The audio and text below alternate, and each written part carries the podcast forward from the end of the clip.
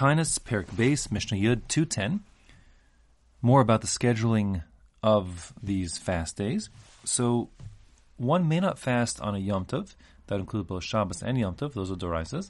Um, the Mishnah here will say you also shouldn't fast on uh, rabbinic days, um, which in, include Rosh Chodesh, Chanukah, and Purim. Rosh Chodesh actually might even be a Doraisa, perhaps. Um, but the Mishnah therefore says, Ein gozer and taanis ala tzibor, Rosh Chodesh, B'Chanukah, Uva Purim.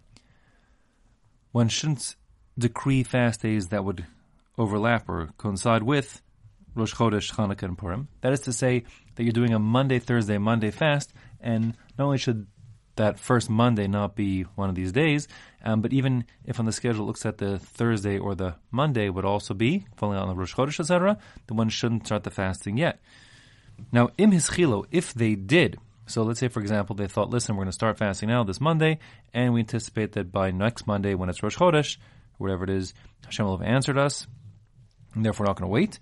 So then, um, ein mafsikin div Rabban Gamliel.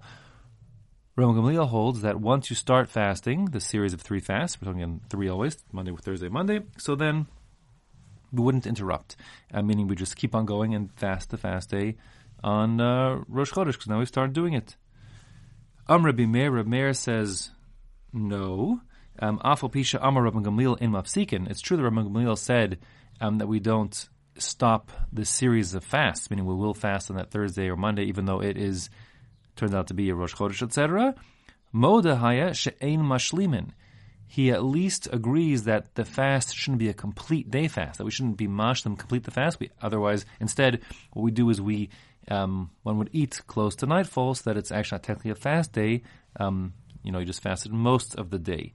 Now, the Chacham and the Gemara disagree with Rabbi Meir, and they say, listen, once you're fasting, um, you fast the whole day, and if they ended up decreeing a series of fast days, Monday, Thursday, Monday, and one of them is on a day which you're not supposed to fast, but now you've started the series of Monday, Thursday, Monday, you would just um, fast that day in full. And that would be the halacha. V'chein Tisha B'Av, shechalios be'erev Shabbos, Rabbi Meir says same goes for Tisha B'Av.